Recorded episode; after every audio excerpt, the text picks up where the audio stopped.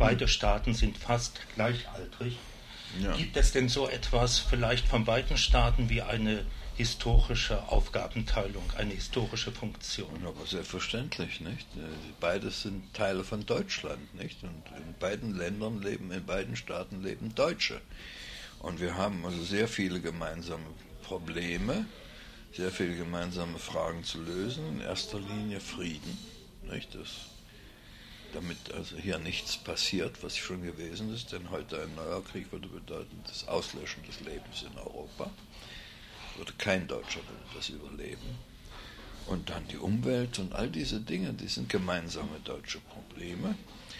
Und dann auch die Frage überhaupt, wie die Zukunft Deutschland, Deutschlands aussehen soll, sowohl der DDR wie der BRD oder beider Staaten. Das sind alles gemeinsam Dinge, die man gemeinsam entscheiden muss in einem Zeitalter, wo man äh, keine Kriege mehr machen kann. Wie, soll, wie sollte denn die Zukunft aussehen? Ja, das kann man schlecht sagen. Ich bin kein Prophet, nicht? aber auf alle Fälle muss man darauf achten, dass also dabei kein äh, Krieg aus Versehen kommt.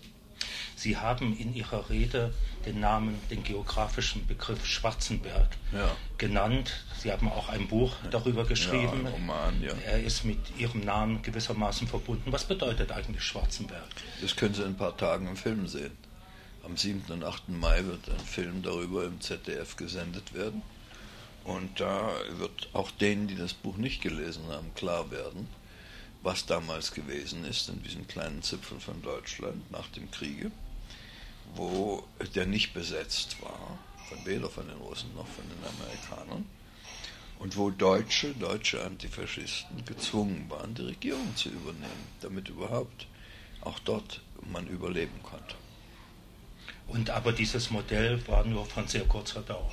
Sieben Wochen, nicht? bis dann also die große Verschiebung kam, die endgültige Verschiebung der Armeen, nicht? die sich dann in ihren jeweiligen Besatzungszonen organisierten.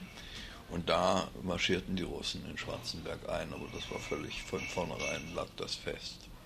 Herr Heim, beide deutsche Staaten sind gewissermaßen im Geiste ihrer Sieger entstanden. Die Bundesrepublik vor allen Dingen auch im Geiste ja, der USA. Heute, das habe ich heute gesagt, ja, ja, ja. Und die DDR im Geiste, sehr stark auch im Geiste Stalins. Ja. Wenn sich ein neues Denken in beiden Teilen durchsetzen könnte, hm. wie könnte denn die Entwicklung sich ändern?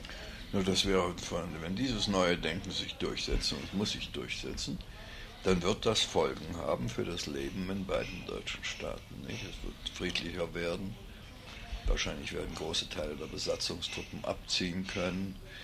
Man hofft, dass dann auch die Raketenstellungen hier wegkommen, sodass man also nicht mehr in dauernder Gefahr lebt, zu explodieren.